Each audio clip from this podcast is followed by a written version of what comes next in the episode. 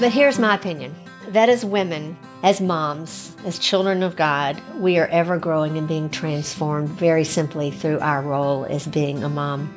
And it's our beloved children that He uses to transform us into His image. And it doesn't matter whether they're three years old, whether they're 15 years old, whether they're 30 years old, whether they're married, whether they're single. It's how God grows us, and it's how He uses us. Welcome to the Storytellers Live podcast, where everyday women share stories of hope found in Jesus. I'm Robin, and I am here with Lindy and Katie, and we are your podcast host. Today, we are bringing you a story that many, many, many of you have requested this topic, and we hope the timing is perfect mm. on the transition of having your children in your home to them going to college. And Sand Price shared in our Homewood gathering about this very thing about releasing all four of her children. Yes, she does share about her children going off to college. In fact, we titled it My Empty Nest Journey. But I'm going to tell you, if you're a mom you just want to listen to it mm-hmm. because she gives so much advice on how to parent your children individually, how you need to recognize that they are a gift from God, and most importantly, how you need to learn how to nurture the character that God has given them. So there's so many nuggets of truth. I say have pen and paper ready oh, for this one. For sure. I can't wait for everybody to hear Sand's story because it really is incredible. And guess what? Summer is here. We are in the throes of summer already. And we do want to remind you that if you are looking looking for a Bible study, maybe to do with a few friends on your street or in your neighborhood, go to our website and order When God Shows Up Stories of Freedom. We've gotten so much incredible feedback on this Bible study and how it is breaking down walls among women and transparency is being created, friendships are being built. And so we want you to experience that. Go to storytellerslive.org and order it today. Here's Sand. I almost called the team this morning and said, Can we diverge and open up with worship?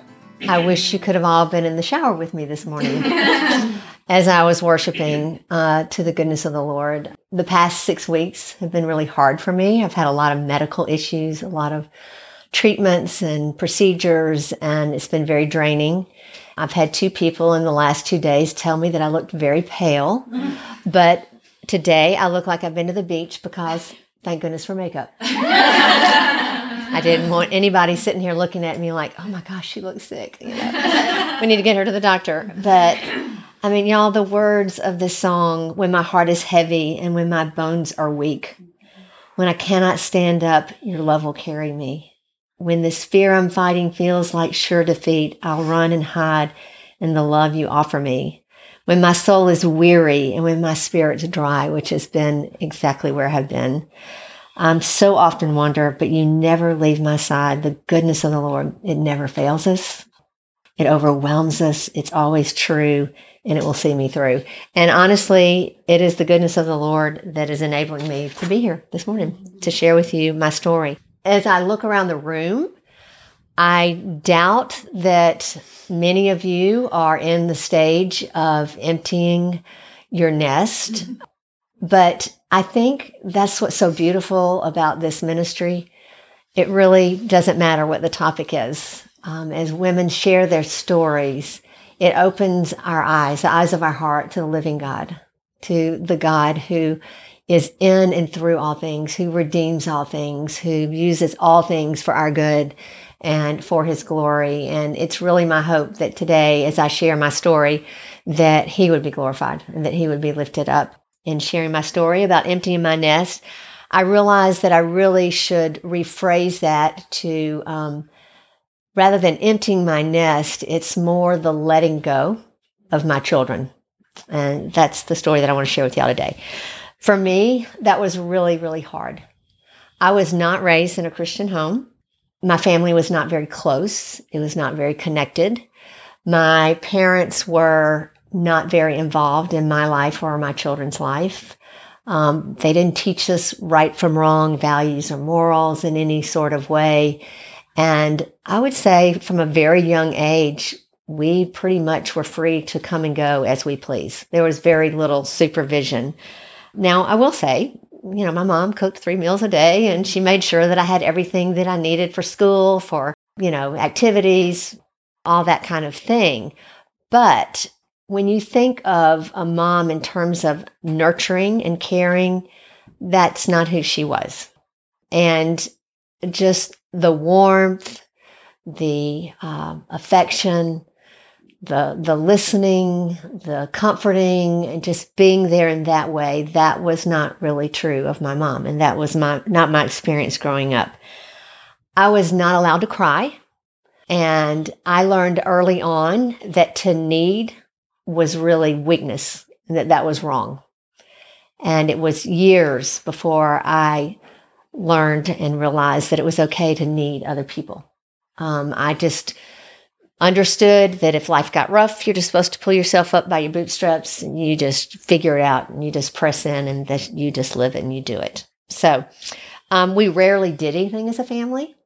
The only really memory that I have was our annual trip to Panama City Beach, and it was fun. We had a bonfire every night and we would sing and we would dance and party and it just was a lot of fun. And I'm actually very grateful that my family, my parents, did teach me um, to really enjoy life, to have fun, and to enjoy people. I mean, that was one thing that they gave me that was very positive. But when that trip was over, I just remember being so sad because it was the only time that I really felt any sense of warmth, of love, and, and just joy of being a family.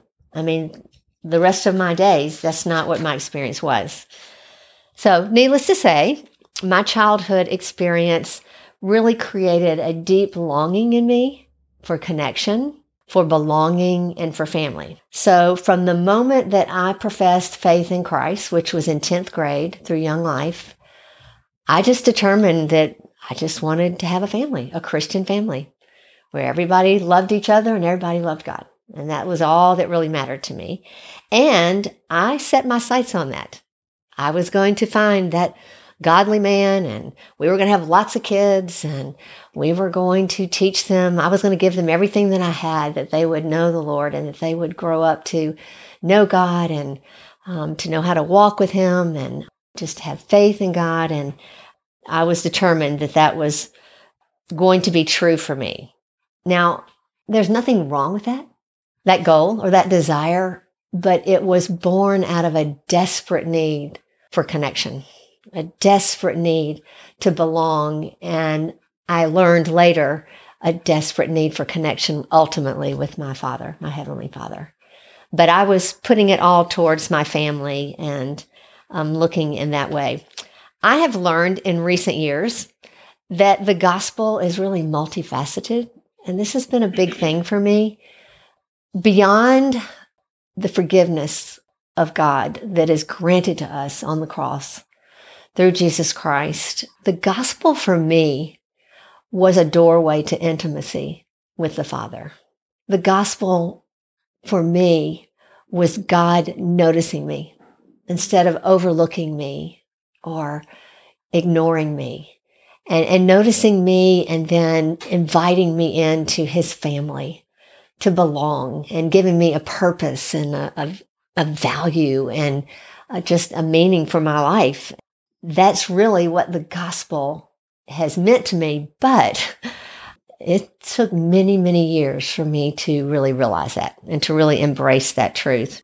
I also would say that my goal for this just wonderful Christian family, it really fell short of God's kingdom purposes for me and for my children and for my family.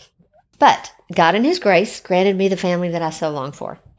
At the very young age of 23, 14 months after graduating from college and marrying my husband, I gave birth to my first child, Oscar. About two and a half years later, after my first miscarriage, uh, the Lord blessed us with Timothy. And then after Timothy, I had three more miscarriages. And then we welcomed Bradford into our life.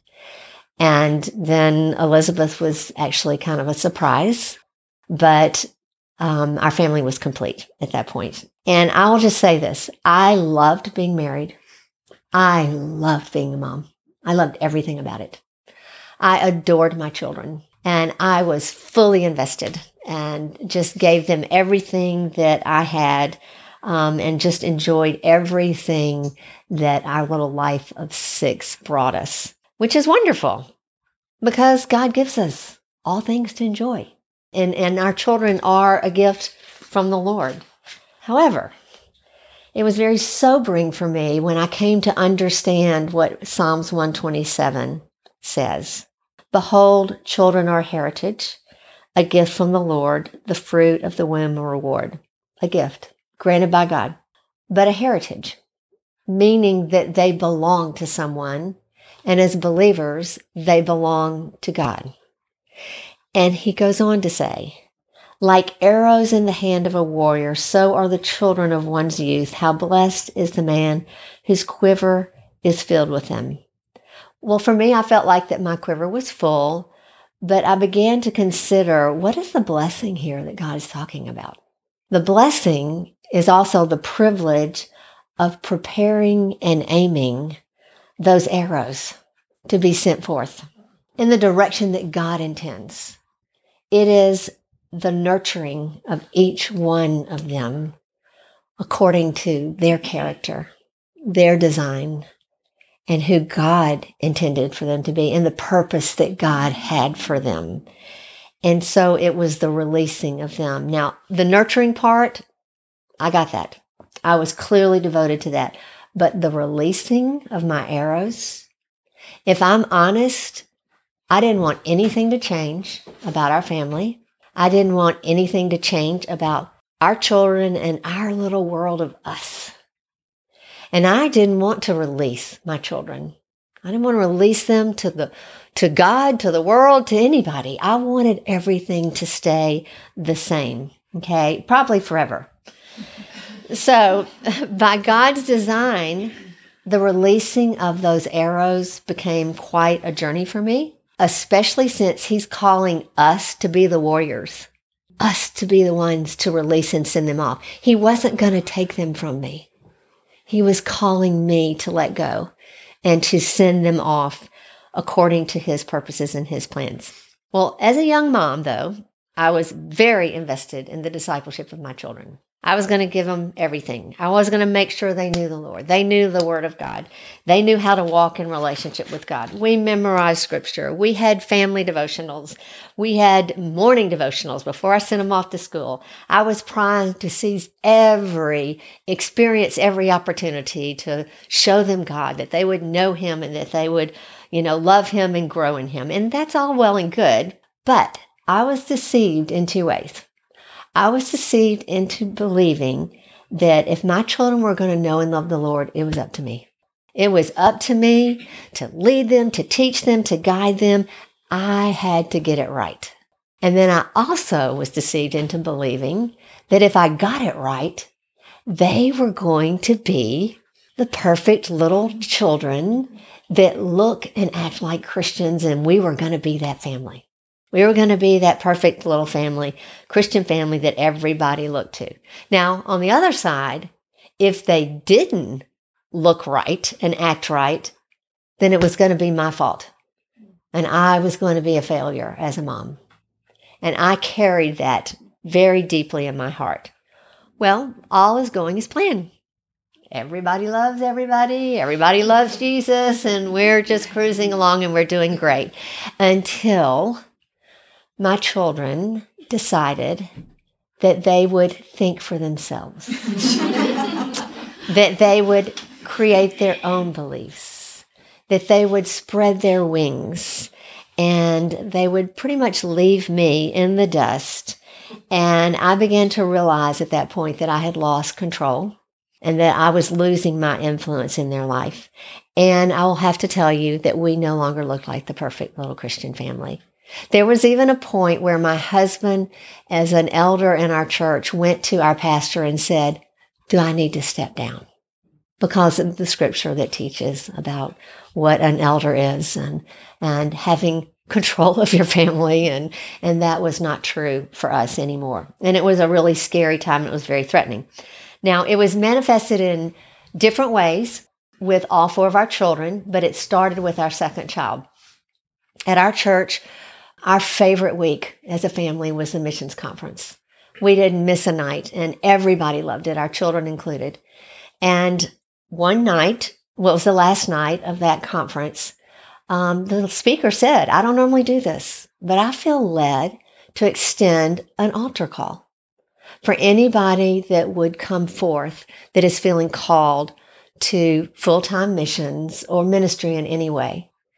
Well, our children were sitting with the youth group, and my husband and I are just sitting there, and all of a sudden, our son is walking down the aisle. No one else in the church came forth that night. That was the beginning of God's call on our son's life. But what happened after that is he began to spiral down into the world and away from God. And for six years, our son was lost in the pursuit of the world. I will have to say, it was a very difficult time in our life. And the reality is, apart from strapping your son or your child to their bed, when they're in high school and college, you can only control so much. And so he is living his life lost in the world. I hurt for his heart. I hurt for his soul. I longed for him to come back to the Lord. I feared for his life every day of those six years. There was nothing that I could do to rescue him, to reach him, to save him. Nothing except to surrender him to the Lord. And I think it's true that when we actually lose complete control, it's then that we are able to really grab hold of the only one that really is in control. And the one that was holding my son in the palm of his hand all the while as he was running from God and pursuing the world in every unimaginable way. I worshiped and I prayed every day and I cried a lot.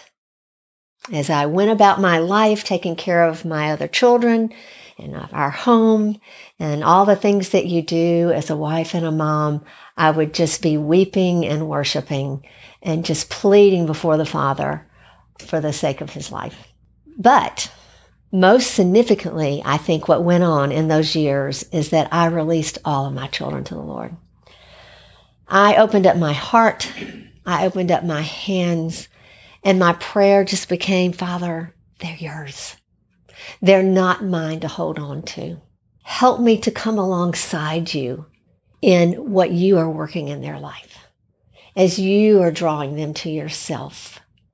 Let me join you in what you are about and the work that you are doing to shape them and to grow them and to design them to be everything that you've called them to. I gave my children the freedom to seek God or not, to love God or not, to participate in the fellowship of the church or not, and just let go of them in that way. My goal became very simple. Lord, I just want them to know you. I want them to love you and I want them to know how much you love them. And I'm going to do my part on my knees. And that is where I lived. Now, God gave me unique opportunities to grow in this, this releasing of them with each child. Um, with our oldest child, I came to realize that we had done a bang up job of parenting him in legalistic performance Christianity. And being the oldest child, he was that good little get it right child. He was a perfect little Pharisee. and I released him and entrusted him to the Lord to know God from his heart. And I'll have to tell you, I had more faith for God to rescue my son that was lost in the world than I did for God to reach my son that was a believer and and he loved God, but it was all here. And I didn't have a lot of faith for God ever reaching his heart. And it was many years later that my son found the Lord from his heart alongside his bride. And it was really a beautiful thing to watch. Our third son had a deep faith in God throughout all of high school and and, and truly walked with God. And then he had a crisis of faith his freshman year in college. And he was running from God and he was dabbling in the world, and we knew it. He was living with his older brother. And, and at that point, he was walking with God, and, and, and we knew what was going on, but we just continued to love him and to accept him and just entrust him to the Lord. And God, in the most bizarre way, the gift of that anesthesia they give you when you have your wisdom teeth out. He revealed his whole life to us and told us everything. And um, it was really funny. And, uh, you know? and um, the next day we talked about that.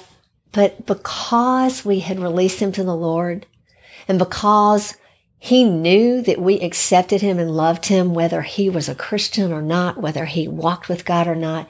He was free to just really share with me his heart and how he was just so disappointed in God and how he was just hurting and how lost he was and how even his pursuit of the world was not satisfying him.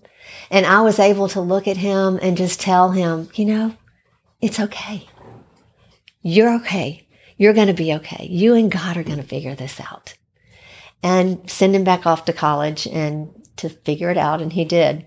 My husband always says that he prayed that our children would know and love the Lord and that they would walk with him and serve him for all their days.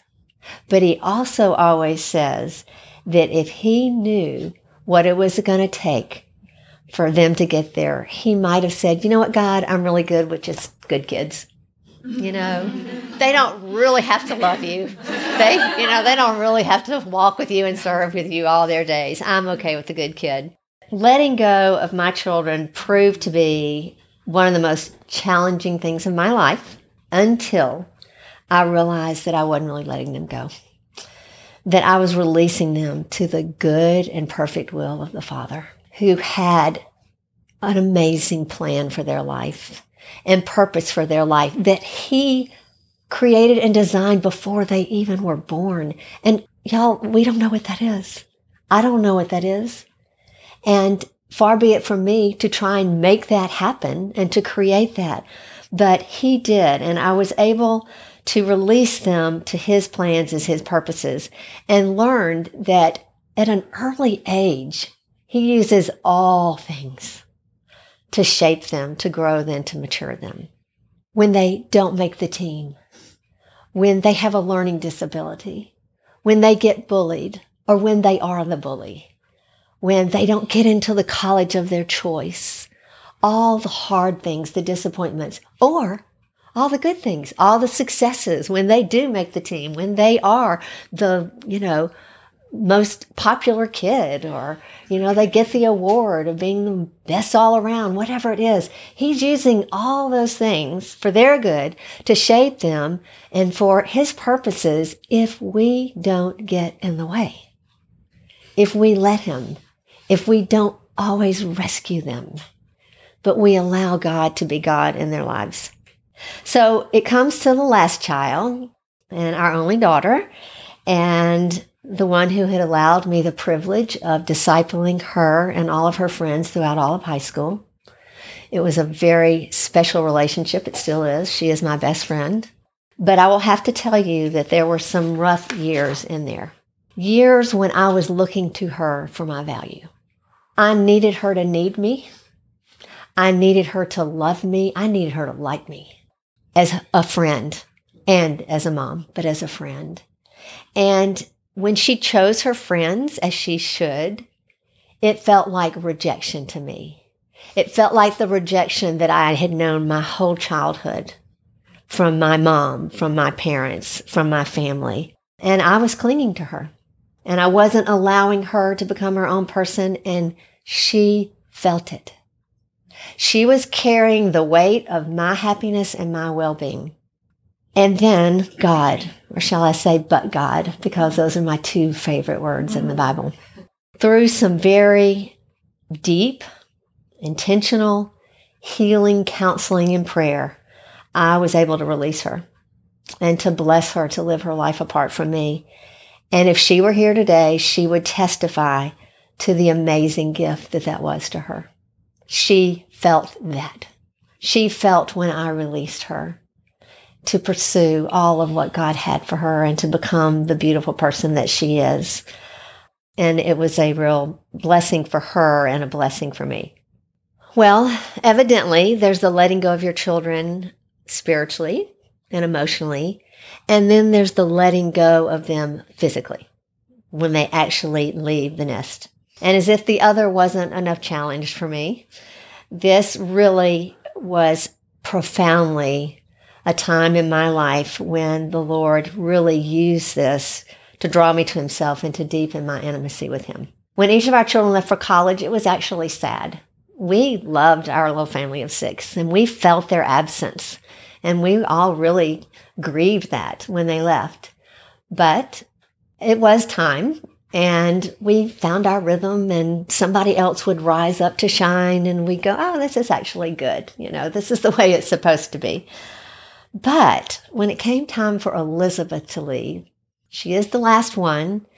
And senior year rolls around and all i could hear was last track meet last concert last this last that. Everything became last last everything. And y'all a sadness just came over me. And it was, I mean, I just, it was like a cloud that was hanging over me. It just was, had a grip on my soul. And I felt it and I carried it every day. And I could not pray it away. I couldn't reason it away. It just was there. And it was very real to me. And I had never really been somebody to deal with depression Eh, but I think this is what it is, or at least I thought this must be what it is, because you can't make any sense of it. And it's like somebody just kind of plops in your body and takes control of you. And it was really, really hard. And I tried to hide it from my daughter. And there was no rhyme or reason to it, though. It just would happen to me, and it was just there. I cried a lot there again, I'm crying again. You know, I'd cry a lot. And I will say this my sweet husband, and anybody that knows him knows he loves taking care of me. He did not know what to do with me. I mean, he thought, empty nest. This is going to be amazing. This is going to be great. And he was left with the most emotionally wrecked wife there could ever be, you know. And he didn't understand. But y'all, my Heavenly Father, who saw it all. He understood it all, even when I didn't understand what was going on with my feelings. And, and He was there for me to grieve. And He didn't say, Sand, get it together. You are so blessed. You know, get hold of yourself. He just held me and he let me cry and he just let me be and just feel what I was feeling. You know, Psalm 62 8 is one of my favorite verses. And in that verse, it says, trust in him at all times. We all get that. You know, he's calling us to trust him with everything at all times. But he goes on to say to bring him your heart, and he's acknowledging what we feel. He says, pour out your heart before him. God is a refuge for us. So trusting him and yet deep pain and sadness can be a part of us at the same time. I cried out to him, and he reminded me of his promises from Jeremiah that he had plans for my welfare, not for calamity, to give me a future and a hope, that he would turn my mourning into joy and comfort me and give me joy for my sorrow, that he will the, fill the soul of priest with abundance, and his people will be satisfied with his goodness. He will satisfy the weary soul, and every languishing soul he will replenish even the soul of a very blessed but a heartbroken mom that's sending her last child off to college. You know, Psalms 84 says the Lord God is a sun and a shield. The Lord gives grace and glory. No good thing does he withhold from those who walk uprightly. Father, I'm counting on that. I'm counting that you're going to withhold nothing good to me in this time. His loving kindnesses indeed never cease. His compassions never fail. They are new every morning. Great is his faithfulness. Good morning, Lord. It's me again. I'm sad. I really miss my girl. I'm counting on you showing me your faithfulness today. I need you today. The Lord longs to be gracious to you. He will rise up to show you compassion, for the Lord is a God of justice. Blessed are those who wait for him, since he will never fail them. You know, our pain, whether it's great or small, and y'all, we don't want to minimize it. We don't want to rationalize it. Pain is pain and loss is loss. And it causes us to seek God more desperately. And so in that, pain is a gift. Pain is a gift that he gives to us. And when we cry out to him, we're positioning ourselves to receive from him the treasures of darkness that he speaks of in Isaiah, that he has for us, if we will come to him. Matthew 11, 28 through 29 says, Come to me, all you who are weary and heavy laden, and I will give you rest. Take my yoke upon you and learn from me, for I am gentle and humble in heart, and you will find rest for your souls, for my yoke is easy and my burden is light. Look at what he's offering us. He's offering us a burden lifted. He's offering us rest for our souls, a peaceful way of living everything that comes into our life is filtered through the hands of a loving Father who wants to bless and enrich our lives and give to us, even in the hard. God had grown my faith um, and taught me through the letting go of my children as they lost their way in life. And He taught me to trust Him then. But through this, he was teaching me to trust Him not only with them, but with my heart and with my emotions. And I just want to say, I don't know all of you, but if you are here and you are a single parent, empty nesting is only magnified, the pain of that. Because you send your child off to college and you come home at the end of the day to an empty home. And that is hard. And I, I feel that for you. I, I really cannot even imagine. But the story doesn't end there because it's one thing to send your children off to college to empty your nest. It is quite another to marry them and to send them off to the real world, never to return to your home again, to their bedroom, to your family in the same way. We had three weddings in three years, and we have three beautiful, wonderful daughter in laws, and we are so blessed. But I'm going to tell you, it's an adjustment to grow your family. It's an adjustment for you, for your children, and for your family. Growing a family changes everything, and change is hard, even though it is a blessing, it brings hardships. After the last wedding, um, we took our family on vacation to Hilton Head. And so all the three couples are loving each other in the water. And, you know, I'm thinking too much PDA, whatever. But, um, I'm sitting on the beach with my daughter, who is still in college. And she looks at me and she said, Mom, I didn't know this was going to be so hard. And what she was saying is, the blessed invasion of these beautiful people into our world. We were no longer our little six. We weren't an us anymore. And she was an adored younger sister. And now her older brothers were focused on as they should be and devoted to their wives. And so she had lost her three best friends. And I looked at her and I said, You know what? I didn't know it was going to be this hard either. Everybody just talks about, oh, they're engaged, they're getting married, it's so wonderful. And I'm like, there's another part to that, mm-hmm. you know? And I didn't know it was going to be that hard either. But I looked at her and I said, Elizabeth, we are going to learn to love like Jesus, and we are going to be the better for it. And our family is going to be all the more beautiful because the gift of who God has brought to us your sister in laws, my daughter in laws. Okay. Well, three years later, we move Elizabeth to Washington, D.C. That summer before she moved was the first time since high school senior year that she lived at home. It was so fun. We watched chick flicks. We helped each other with our fashion and dressing and all.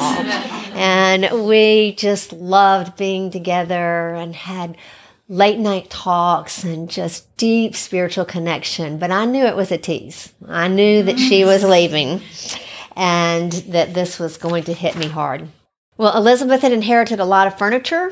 And so we decided, hey, I think we just need to pack it up and send it with you. So we cleaned out her closet, we cleaned out her drawers, everything that she owned. We put on that truck and we moved her to Washington, D.C. Well, guess where it hit me? In the Reagan National Airport. I am sitting on the floor, weeping, sobbing. And I thought, well, you know what? Everybody's just going to think that somebody died, and that's okay. and I'm just going to sit here and just weep and weep and weep and cry and cry and cry. Um, and so I thought to myself, you know what? When I get home tonight, I'm just going to get to bed and I'm just going to cry myself to sleep. And so I got in bed and I shed a tear and I couldn't cry anymore. And I was like, okay. I thought, am I okay? Wow. you know, maybe I'm okay. Well, the next day, I cleaned the dinner dishes. It was just the two of us, and I cried. And then I walked by her empty bedroom and I cried. But it was different this time. I really knew, God, you have seen me through this. You have been there for me. I have known your loving kindness in this loss, in this pain. And I really am okay. And I really am going to be okay. And I am so happy that she is pursuing her life and her career. Well, I'm really thinking that I'm done with all the relational and the familial emotion. But here's my opinion that as women, as moms, as children of God, we are ever growing and being transformed very simply through our role as being a mom. And it's our beloved children that He uses to transform us into His image. And it doesn't matter whether they're three years old, whether they're 15 years old, whether they're 30 years old, whether they're married, whether they're single. It's how God grows us and it's how He uses us. Elizabeth met her husband in DC. She married him. She moved to Charlottesville. But the first time she came home, guess what? He came with her. and it just wasn't the same. I love him and he has fit into our family beautifully. But when she comes, he comes. or when my son comes, she comes. And it just is so different and it, it, it isn't the same. And so our family, though, is complete now and we're settled in all our little places. And you'd think that I would have adjusted and that I wouldn't cry anymore. and yet I cry every time I leave my son and his wife and my four grandchildren who live in Durham. I cry when I leave Charlottesville and my daughter and her three sons. There was one time when he was three years old. He's six years, seven years old now and we're leaving. I'm leaving. I'm going through security at the airport, and he comes running, like breaking through security at three years old, and he's like, these big old crocodile tears just running down his face. And he said, Honey, I'm to miss you. I need another hug. And I mean, you can only imagine who and what I am going through security, you know. And I mean, I cry every time they come to Birmingham and they leave, and I know that I'm not going to see them again for three or four months. I've grown accustomed to the deep wave of emotion that comes over me um, that makes me feel like I'm really not myself. Um, and I give myself grace in that. I don't beat myself up in it. I may just go on the sofa and watch Gilmore Girls and, you know, eat a bunch of snack food and whatever and, and know that I'm going to be okay tomorrow. It's going to be okay. And I really don't even have time to stay on the sofa. My life is so full. I really don't have time for my 13 grandchildren. my life is so full, and just all of what God is giving me in this season of life with everyone gone. But I want to close with the latest addition to what I still refer to as my emptying nest journey. There's no more nest empty. But over the past 20 years, and I would say specifically the last four years, I've experienced these emotional waves that just kind of come over me, this deep sadness and depression. It doesn't always happen, so I don't declare it over myself and I don't expect it, but it does happen a lot and it seems more frequently. And I don't exactly know why, except that I know it is related to connection. It's related to my connection with people, with my family, or the lack thereof. Um, and that is obviously a theme in my life. But in the most recent times, I have sensed the Lord calling me to come to Him, to connect with Him. And there's nothing wrong with crying and watching my show and eating chocolates, whatever it is. But He's been challenging me to come to Him in the midst of it, in the now.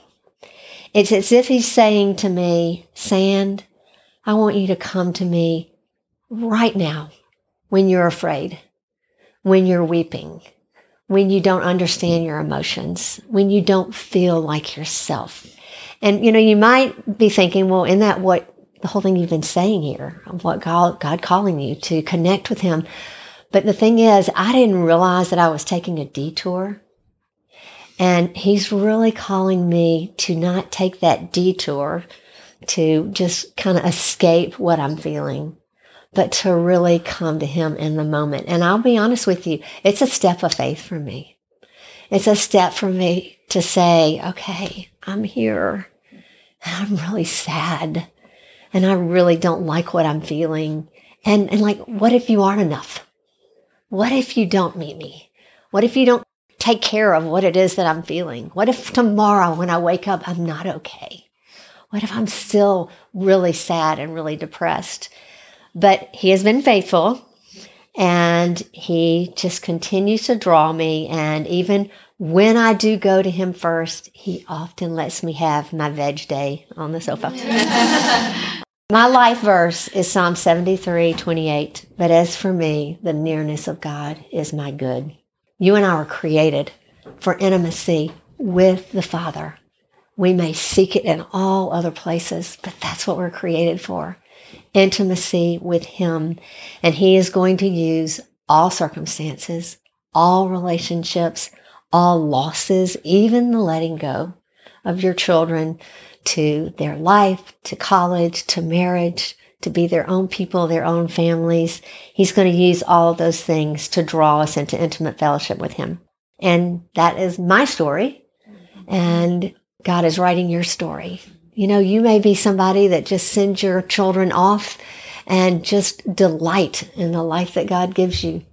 But whatever it is, God's writing your story. And I know that it is a story that is drawing you to intimacy with Him. And I really bless you to run to Him in all things and first and always and find Him to be just the faithful shepherd God that He is. Katie, you talked at the beginning of Sand's story about get your pen and paper. She had so much wisdom. And if you are a Patreon insider, today is your lucky day because there was a Q&A afterwards where people asked Sand really great questions of practical tips and how to parent their children if your children are younger. And she really went into a lot of detail. And we're going to post all the questions and answers over on Patreon today. And so if you're a Patreon insider, this is, this is a great day for you. you know, as Sand ended her story, she ended with Psalm 73 28. And I just wanted to read this to you guys. It says, but as for me, how good it is to be near God. I have made the sovereign Lord my shelter, and I will tell everyone about the wonderful things you do. And that's exactly what Sand did for us today in her story. You know, we used the quote at the beginning of the podcast today that I thought summed up so much of everything that she was saying. And that is, as moms, you know, really as parents, God uses our children to transform us mm-hmm. into the mm-hmm. image of Christ. And I totally agree with her. Whether my children were three years old or 15 or 24, he is still using them to shape me into the image of Christ and to remind me of the importance of placing him first in my life, not my children, not my family. And I think that's one thing that Sand just kept. It was a theme of her story of how she just craved that connection. And so she went to her family to find it instead of to God you know, having kids really close to this age, where my oldest is now finishing up his sophomore year in high school, I can really relate to so much of what she's saying and just seeing these years to come. And it almost was, I don't want to say a warning signal, but maybe Mm. of, hey, this is the natural flow Mm. of life where you want to hold on to all the moments and not forget anything. But at the same time, I could appreciate the gift that our children are a gift Yeah. To give back and that it's not up to us. Right. You know, their lives are not up to us and our parenting. There's a quote flying around social media right now that says, you know, your job as a parent is to raise your children so that they are ready to leave. And the hardest part of parenting is when you're successful. Mm. And so, as someone who has watched her children be released, I Mm-hmm. love how Sand said, I wasn't letting go. I was releasing them, going back to that verse about the arrows. You know, everything that she talked about, I could relate to. As a matter of fact, I was talking to some younger moms this past weekend, and I said, you know, people don't prepare you for the physical part. It's the afternoons at five o'clock when no one is needing dinner. It's at 10 p.m., 11 p.m., 12 p.m., wherever stage you're in, where no one's coming home. Yeah. And so that lack of need, someone has always needed you. And so going to the Father mm. and just placing that at his feet. And Sand wrapped it up so beautifully, saying, don't distract in other ways, don't divert, but go immediately to him with Yes. that need. That was something I wrote down too is that she said she was going to the Lord, but she was taking a detour to escape what she was feeling before she got there. And there's there. nothing wrong Yeah. with And Gilmore listen, Girls and chocolate. That is my life. I'm like, Lord, I'm going to get there, but let me detour first. Right. Let me decompress first. And so I can appreciate that her being in this stage of life is still learning that. I was like, okay, well, that feels good to me. And I love that she said, I did a bang up job in uh, legalistic performance Christianity. I was like, ooh, yes, I've been there. I have been there. And one of the things uh, that she talks about later is just parenting their hearts. Well, and also, you know, she she spoke about like living in a posture of being on your knees, and I think so often we think of prayer as just being so passive. Am I really doing anything? Like we want to take action and really try to fix things Uh, for our children. And really that posture of being on our knees is such an act of faith and trust in God and positioning ourselves for God to not only work for our children, but work in our hearts as well to, to open up our hands and be able to release, like Sand said. There are so many parts of her story that honestly connected with when I shared my story of just, you know, that God is writing their testimony. We are not. And it is hard as a mom to sit in the, the weeks, the months, the years where God is working and we don't know he is, but he is working. I also just wanted to say I was so touched that she just that she took a moment and talked to single parents. There's Me too. uh, you know, if you have family members that are single parents, it is Yeah, difficult. So hard. And so I just appreciated that she she touched on that as well. Well, I took tons of notes on this story. I will be reflecting back as I Mm-hmm. continue for the next six years this journey of emptying my nest. Oh. but um, so I'm so thankful to Sand for all of her wisdom. And listen, next week's story, we have Natalie Warren, who falls right in line with this on trusting God with your children. She shares a story of, of her son in a medical crisis. And you learn a lot of the same things in a mm-hmm. different way. And so it's fun how God puts these stories together for us. We hope you're having an amazing start to your summer, and we will talk to you next week. Bye.